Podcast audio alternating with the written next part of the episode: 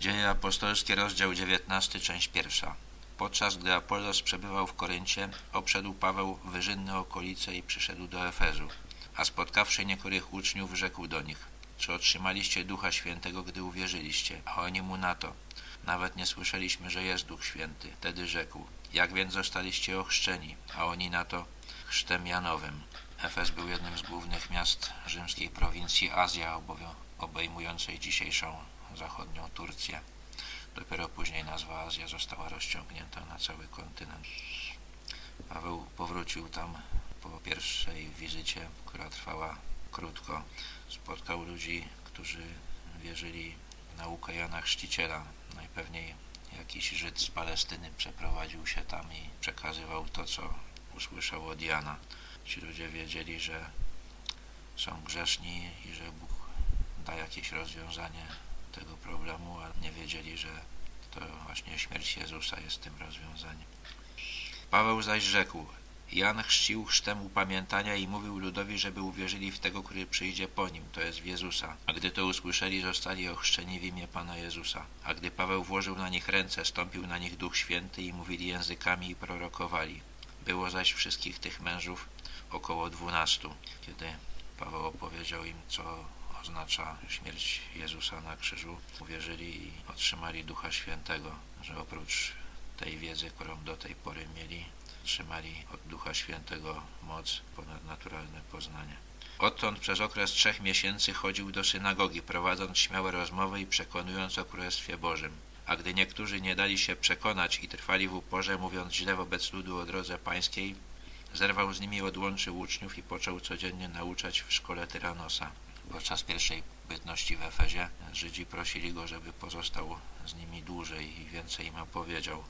Teraz spełnił ich pragnienie. Część uwierzyła, część nie. Po trzech miesiącach uznał, że dalsze przekonywanie nie ma sensu i przeniósł tych, którzy uwierzyli do innego budynku. W tym czasie często było tak, że filozofowie wynajmowali jakieś budynki i prowadzili tam zajęcia ze swoimi uczniami. Tyranos mógł być właścicielem takiego budynku albo właśnie takim filozofem, który już wynajął go i teraz podnajmował Pawłowi. I działo się to przez dwa lata, tak że wszyscy mieszkańcy Azji, Żydzi i Grecy mogli usłyszeć słowo pańskie. Paweł szkolił tych uczniów swoich tak, żeby szybko dzielili się Ewangelią, dlatego można było powiedzieć, że w ciągu dwóch lat każdy, kto chciał, mógł się dowiedzieć w tej prowincji o Jezusie, a była to prowincja bardzo ludna. Niezwykłe też cuda czynił Bóg przez ręce Pawła, tak iż nawet chustki lub przepaski, które dotknęły skóry jego, zanoszono do chorych i, następo, po, i ustępowały od nich choroby, a złe duchy wychodziły. Bóg też potwierdzał słowa Pawła cudami. Przepaski czy chustki można było nawet bez jego zgody zabierać tam, gdzie jest gorący klimat. Często wymienia się takie elementy, które przyjmują pot.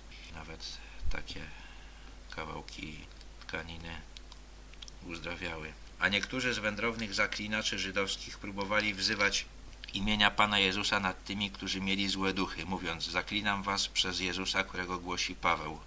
A było siedmiu synów niejakiego Scewy, arcykapłana żydowskiego, który to, którzy to czynili.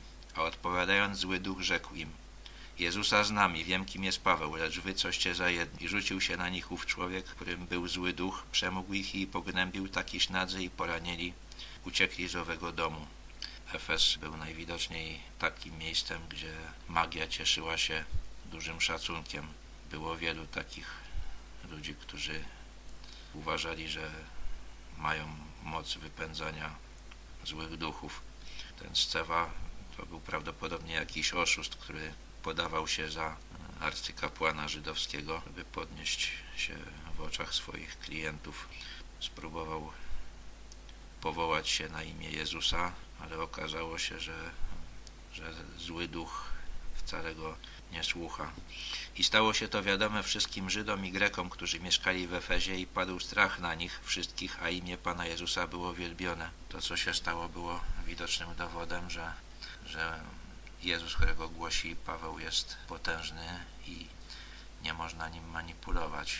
Los Scewy i jego syn tego dowodem.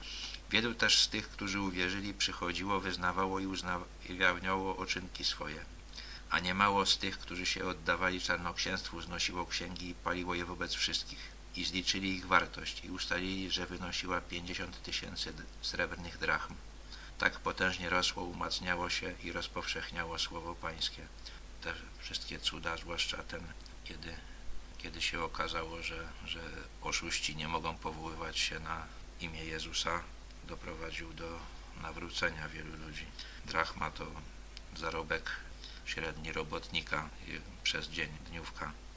Także wartość tych ksiąg magicznych, które ludzie spalili, była bardzo duża i to świadczyło o tym, że zrobiło to na nich duże wrażenie i rzeczywiście ich wiara była prawdziwa.